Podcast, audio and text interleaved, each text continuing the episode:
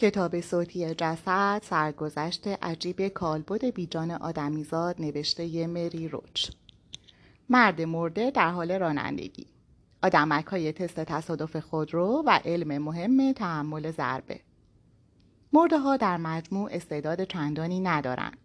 نمی توانند واتر پولو بازی کنند بند چکمه هایشان را ببندند یا مثلا سهم فروش از بازار را به بیشترین سطح برسانند. نمی توانند جوک بگویند یا در ازای مقداری لوبیای پخته برقصند. اما یک چیز است که مرده ها به حد عالی درش مهارت دارند. آنها در تحمل درد استادند. مثلا یکیش همین یو ام 206 خودمان. یو ام 206 جسدی است که اخیرا عرض دیترویت را طی کرده و از دانشگاه میشیگان به ساختمان زیست مهندسی در دانشگاه ایالتی وین رسیده است. کارش که قرار است هلوش ساعت هفت امشب انجام بدهد این است که ضربه یک ضربه زن خطی از ناحیه شانه را نوش جان کند ممکن است استخوان ترقوه و کتفش بشکند اما نه خودش چیزی حس می کند و نه این صدمات خلالی در فعالیت های روزمرهش ایجاد می کند. جسد یو ام 206 با موافقت برای شرکت در آزمایش ضربه به محققان کمک می کند تا سر در بیاورند شانه انسان در جریان ضربه یا تصادف قبل از شکستن چه حد ضربه را می تواند تحمل کند. طی 60 سال گذشته مرده ها به زنده ها کمک کردند تا مقاومت جمجمه، قفسه سینه و زانو در برابر کوبش و مقاومت شکم را در برابر پارگی تعیین کنند. یعنی تمام اتفاقات ناگوار و وحشتناکی که ممکن است در جریان یک تصادف سر انسان بیاید. وقتی خودروسازان بفهمند که جمجمه ستون فقرات یا شانه می توانند تا چه حد ضربه را تحمل کنند می توانند خودروهایی طراحی کنند که امیدوار باشند در جریان تصادف ضرباتی شدیدتر از آن را به سرنشینان وارد نکنند شاید شما هم مثل من برایتان سوال شده که چرا از آدمک های مخصوص تست تصادف استفاده نمی کنند؟ این سمت دیگر معادل است. آدمک می تواند به شما بگوید تصادف چه مقدار ضربه به قسمت های مختلف بدن وارد می کند. اما تا ندانیم بخش های مختلف بدن انسان تا چه میزان می توانند ضربه را تاب بیاورند این اطلاعات بیفایده است. مثلا شما ابتدا باید بدانید که بیشترین جابجایی که قفسه سینه تحت فشار بدون شکستن و وارد آوردن آسیب به بافتهای نرم داخلش می تواند تحمل کند 6 ممیز 9 دهم سانتی است. بنابراین چنانچه آدمکی در جریان تصادف با سینه به فرمان اتومبیل برخورد کند و قفسه سینهش 10 سانتی متر فرو برود می‌دانید که سازمان ملی ایمنی ترافیک جاده ها دل خوشی از خودرویی که طراحی کرده اید نخواهد داشت. اولین همکاری مرده ها در حوزه ایمنی رانندگی در طراحی و ساخت شیشه جلویی بود که بعد از شکستن به صورت آسیب نمی‌زد. اولین مدل های اتومبیل فورد بدون شیشه جلو تولید می شدن و برای همین رانندگان آن دوران را در تصاویر قدیمی با عینک محافظ می بینید. آن بندگان خدا سعی نداشتند ادای های جنگنده جنگ جهانی اول را در بیاورند. فقط می‌خواستند چشمایشان را از شر باد و حشرات خلاص کنند. اولین شیشه های جلوی خودرو از شیشه معمولی تولید شدند که هم جریان باد را قطع می و هم در صورت تصادف صورت راننده مادم مرده را. حتی شیشه های جلویی که از شیشه لمینه تولید می شدن و از دهه 1930 تا عواسط دهه 1960 استفاده می شدن هنگام تصادف سرنشینان جلویی را لطوپار می کردن و آنها را با زخم های سرباز و هولناک از فرق سر تا چانه راهی بیمارستان می کردن. سر مردم کوبیده می‌شد به شیشه جلو حفره های گرد به شکل سر در شیشه باقی میگذاشت و پوست سر و صورت در برگشت محکم و ناگهانی سر به عقب از چند ناحیه میشکافت. اختراع بعدی یعنی شیشه سکورید آنقدر مقاوم بود که سر افراد از داخلش عبور نکند. اما نگرانی بعدی این بود که برخورد سر به شیشه مقاومتر ممکن بود به آسیب مغزی منجر شود. هرچه ماده تشکیل دهنده بدنه تحت اثر ضربه کمتر ساقط شود آسیب بیشتری به بافت بدن وارد می کند. به تفاوت زمین خوردن روی پیست یخ و زمین چمن فکر کنید.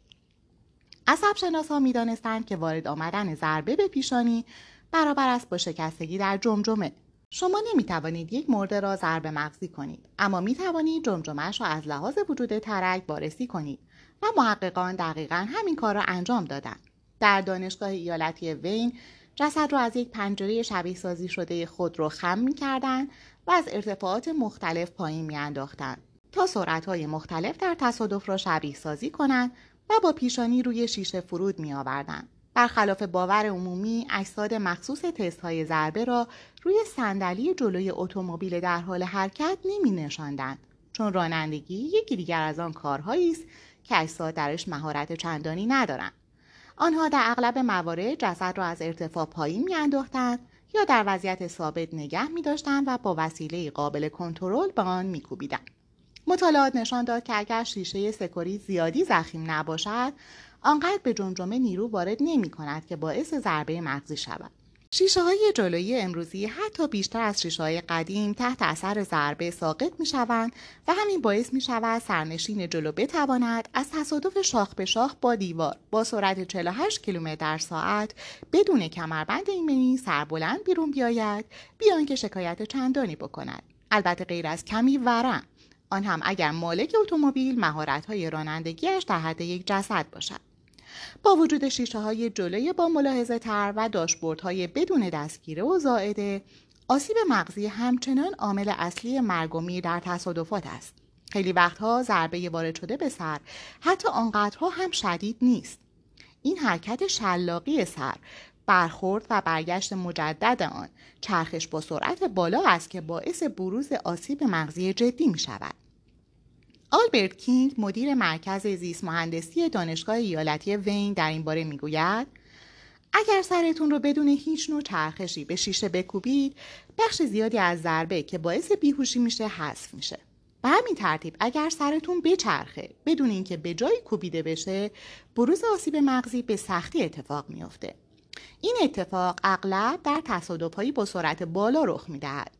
مغز با چنان شدتی به جلو و عقب پرتاب می شود که نیروهای چرخشی رگهای سطحی آن را پاره می کنند. توی یه تصادف عادی هم ضربه وجود داره و هم چرخش. البته هیچ کدومشون شدید نیستن ولی در همین حالت هم ممکنه آسیب مغزی شدید ببینیم. نیروهای جانبی ناشی از تصادفات عاملی بدنام برای فرستادن سرنشینان خود رو به کما هستند. کینگ و همکارانش در تلاشند تا سر در بیاورند که در جریان این فرایند ضربه چرخش دقیقا چه اتفاقی برای مغز میافتد. در بخش دیگری از شهر توی بیمارستان هنری فورد گروه پژوهشی در جریان تصادف شبیه سازی شده با استفاده از دوربین اشعه ایکس سرعت بالا از مغز اجساد فیلم می‌گیرند تا بفهمند داخل جمجمه چه اتفاقی در جریان است. تا اینجای کار دریافتند که این ضربه است که بیشتر به مغز آسیب میرساند تا چرخش. کینگ در این باره می‌گوید مغز انسان مقطعی شبیه عدد هشت دارد.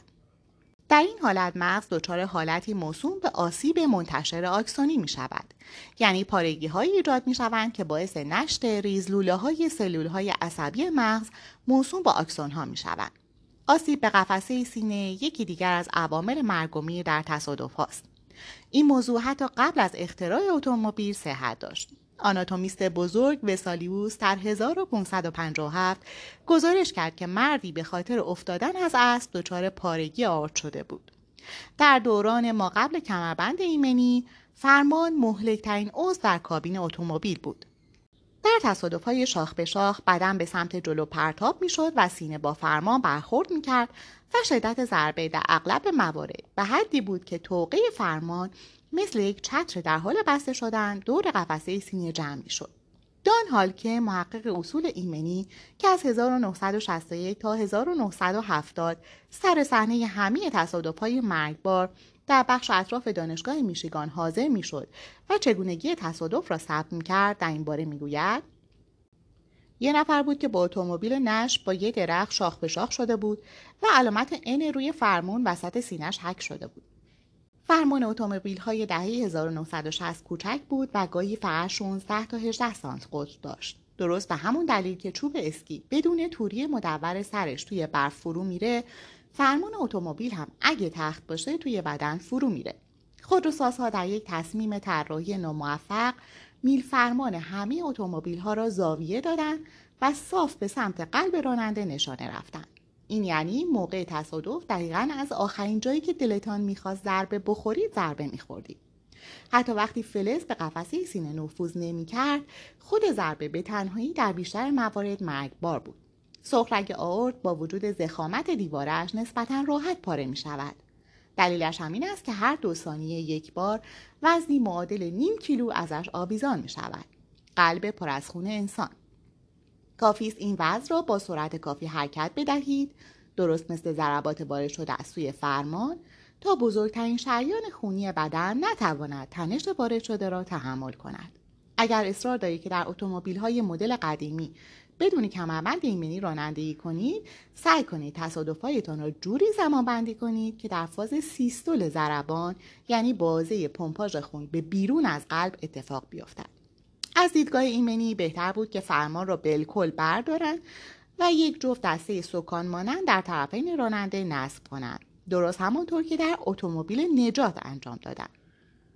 اتومبیل نجات خودروی آزمایشی بود که اوایل دهه 1960 شرکت بیمه لیبرتی آن را ساخت تا به جهانیان نشان دهد خودروی ایمن را چطور باید ساخت و حق بیمه پرداختی شرکت را کاهش دهند طراحی های رویایی دیگر شامل صندلی راننده رو به عقب بود. ویژگی که موفقیتش در امر فروش دقیقا به اندازه فرمان دو طرفه سکان مانند بود. آنچه در دهه 1960 باعث فروش خودرو می‌شد ایمنی نبود بلکه استایل بود. به همین دلیل اتومبیل نجات در امر نجات دنیا توفیقی کسب نکرد. ها و خودروسازها به خصوص جنرال موتورز با مد نظر قرار دادن تمام این نکات شروع کردن به نشاندن جسد روی صندلی شبیه سازی تصادف که روی سورتمی ریلی نصب شده بود. این صندلی با شتاب زیاد حرکت و یک بار توقف می کرد تا ضربه ناشی از تصادف شاخ به شاخ را شبیه سازی کند. هدف در واقع یکی از اهداف این آزمایش این بود که میل فرمانی طراحی کنند که بر اثر ضربه متلاشی شود و به حدی شک را جذب کند تا به قلب و شریانهای اصلیش آسیب جدی نرسد.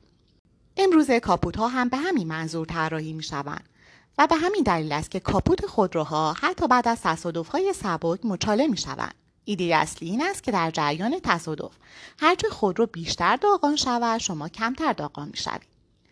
اولین میل فرمان ساقط شونده جنرال موتورز در اوایل دهه 1960 به بازار معرفی شد و خطر مرگ و میر در تصادفهای شاخ به شاخ را تا نصف کاهش داد. و قضیه به این ترتیب بود. اجساد در تصویب قوانین برای کمربند ایمنی، ایربگ، روکش محافظ داشبورد و حذف زواید داشبورد بسیار مشارکت داشتند. پرونده های کالبد چکافی مربوط به تصادف های دهه های 1950 و 1960 پر از عکس های رادیولوژی است که نشان می دهد پیچ تنظیم صدای رادیوی خودرو داخل سر سرنشین هاست. البته انجام دادن کار ساده نبود. خودروسازهایی که دنبال صرفه‌جویی در هزینه ها بودند سالها وقت صرف کردند تا اثبات کنند. کمربند ایمنی بیشتر از آنکه جان افراد را نجات دهد به آنها آسیب میرساند و به همین دلیل نباید در خودرو الزامی باشد. در بسیار از موارد مطالعات انجام شده روی کمربند ایمنی اجساد را با کمربند ایمنی میبستند در تست تصادف شرکت می‌دادند و بعد اندامهای داخلیشان را از لحاظ شدت آسیب وارد شده وارسی می‌کردند. برای مطالعه میزان آسیب وارد شده به صورت اجساد را جوری قرار می‌دادند که استخوان گونهشان در خط آتش برخورد با اجسام دوار قرار بگیرد. بخشهای تحتانی پاهایشان به ضرب سپرهای عقب شبیه سازی شده شکست و بخشهای فوقانی پاهایشان به ضرب داشبوردهای شبیه سازی شده خرد شد. کارشان وجهه جالبی نداشت ولی خوب توجیه خودش را داشت. به واسطه تحولات ایجاد شده به خاطر مطالعه روی جسد امروز ممکن است افراد از یک تصادف شاخ به شاخ با دیوار آن هم در سرعت 96 کیلومتر در ساعت جان سالم به در ببرند. آلبرت کینگ در مقاله‌ای با عنوان مزایای بشردوستانه مطالعه روی اجساد به منظور پیشگیری از جراحات در نشریه آسیب محاسبه کرد که بهبودهای ایجاد شده در ایمنی وسایل نقلیه به واسطه استفاده از اجساد در تحقیقات از سال 1987 به بعد سالانه به نجات جان 8500 نفر منجر شده است. به ازای هر جسدی که در تست برخورد با کمربند ایمنی سه نقطه اتصال شرکت داده می‌شد سالانه 61 نفر از خطر مرگ در تصادفات نجات پیدا می‌کردند. به ازای هر جسدی که ایربگ با صورتش برخورد می‌کرد سالانه 147 نفر از خطر مرگ در تصادفات شاخ به شاخ نجات پیدا می‌کردند. به ازای هر جسدی که سرش به شیشه جلوی اتومبیل برخورد می‌کرد سالانه جان 68 نفر نجات پیدا می‌کرد. متاسفانه کینگ در سال 1978 این اطلاعات را در دسترس نداشت. یعنی زمانی که جان ماس مدیر زیر کمیته نظارت و تحقیقات جلسه اجتماعی ترتیب داد تا روی استفاده از اجساد در تست های تصادفات خود رو تحقیق کند. جان ماس اینطور عنوان کرد. نوعی مخالفت شخصی با این روش کار دارم. او گفت نوعی فرقه در سازمان ملی ایمنی ترافیک جاده‌ای تشکیل شده که اینطور القا می کند که روش نامبرده نوعی ابزار الزامی است. و بر این باور بود که باید روش دیگری برای انجام دادن کار وجود داشته باشد. او مدرک موثقی می‌خواست دال بر اینکه اجساد در جریان تصادفات دقیقا مثل افراد زنده رفتار می‌کنند مدرکی که محققان خشمگین اعلام داشتند هرگز حاصل نخواهد شد. چون تنها راهش استفاده از انسان زنده در تست های تصادف و وارد آوردن همان ضربات به بدنهایشان بود. عجیب این که آقای ماس در مورد اجساد اصلا دلنازک نبود. او قبل از ورود به عالم سیاست مدتی در حوزه کفن و دف کار کرده بود و البته فردی سنتی و مذهبی هم نبود. او دموکرات بود یک اصلاح طلب طرفدار ایمنی. کینگ که در جلسه استماع به عنوان شاهد حضور داشت گفت چیزی که اوقات ماس را تلخ می کرد این بود. او در تلاش بود تا قانونی تصویب شود که نصب ایربگ در خودروها اختیاری شود. چون با مشاهده یک تست تصادف دیده بود که ایربگ بیشتر از کمربند ایمنی آسیب وارد می کند. ایربگ گاهی به افراد صدمه می‌زند و حتی باعث مرگ می شود به خصوص اگر سرنشین به جلو خم شده یا در موقعیت صحیح ننشسته باشد. اما در این مورد خاص باید حق را به ماس بدهیم. چون جسد مورد استفاده در تست ایربگ پیرتر و قاعدتا ضعیفتر بود. ماس موجود عجیبی بود. یک لابیگر در حوزه ایمنی اتومبیل که در برابر تحقیق روی جسد ایستاد. در نهایت با حمایت آکادمی ملی علم، مرکز اخلاق زیستی جورج تان، کنفرانس ملی کاتولیکا مدیر گروه آناتومی یکی از دانشکده های پزشکی نامدار کشور که عنوان کرد چنین آزمایش های احتمالاً به اندازه آزمایش های تشریح علم پزشکی قابل احترام هستند و حتی در مقایسه با تشریح آسیب کمتری به جسد می‌زنند نمایندگانی از فرقه های کویکر، فرقه از مسیحیت، هندوها، یهودیان اصلاح طلب کمیته نام برده به این نتیجه رسیدند که این ماس است که مخش تاب دارد و برای انسان هیچ جایگزینی در تست تصادف خود رو بهتر از جسد وجود ندارد. خدا می‌داند چه جایگزین هایی را برای جسد امتحان کردند. در ابتدای ظهور علم ضربه شناسی محققان روی خودشان آزمایش می‌کردند. کسی که قبلا به جای آلبرت کینگ مدیر مرکز زیست مهندسی بود، لارنس پاتریک سالها به عنوان آدمک تست تصادف داوطلب می‌شد. او حدود 400 مرتبه روی سورتمه تست تصادف نشست و ضرب یک آونگ ده کیلویی را روی سینه نوش جان کرد. بارها با زانو به میله فلزی مجهز به سنسور بار ضربه زد. برخی از دانشجویان پاتریک هم به اندازه خودش شجاع بودند. البته اگر شجاع کلمه مناسبی برایش باشد. در مقاله سال 1965 پاتریک درباره ضربه به زانو گزارش می شود که داوطلبان نشسته روی سورتمه تست تصادف ضربات زانویی معادل 453 کیلوگرم را تجربه کردند. آنها آستانه آسیب را روی 635 کیلوگرم تشخیص داده بودند. مورد مطالعاتی سال 1963 پاتریک با عنوان جراحات صورت علل و پیشگیری شامل تصویری از یک مرد جوان است که به نظر می رسد در کمال آرامش خوابیده است. اما با وارسی دقیق تر کاشف عمل می آید که قضیه اصلا هم آرامش ندارد. اول اینکه این مرد از کتابی با عنوان جراحات سر به جای بالش استفاده می کند بله بالش راحتی نیست اما زیر سر گذاشتنش قطعا از خواندنش خوشایندتر است. درست بالای استخوان گونه مرد یک میله فلزی می‌بینیم که در شرح تصویر با عنوان ضربه زن گرانشی ذکر شده است. متن زیر عکس به ما اطلاع می دهد که داوطلب این تست چندین روز انتظار کشید تا ورم ناشی از ضربه فروکش کند تا بعد آزمایش را تا جایی که رمقش اجازه می دهد ادامه دهد. مشکل دقیقا اینجا بود. داده های ناشی از تست ضربه هایی خفیفتر از آستانه آسیب معمولا فایده چندانی ندارند. یعنی برای انجام دادن این کار. شما به همان رفقایی نیاز دارید که هیچ دردی حس نمی کنند یعنی اجساد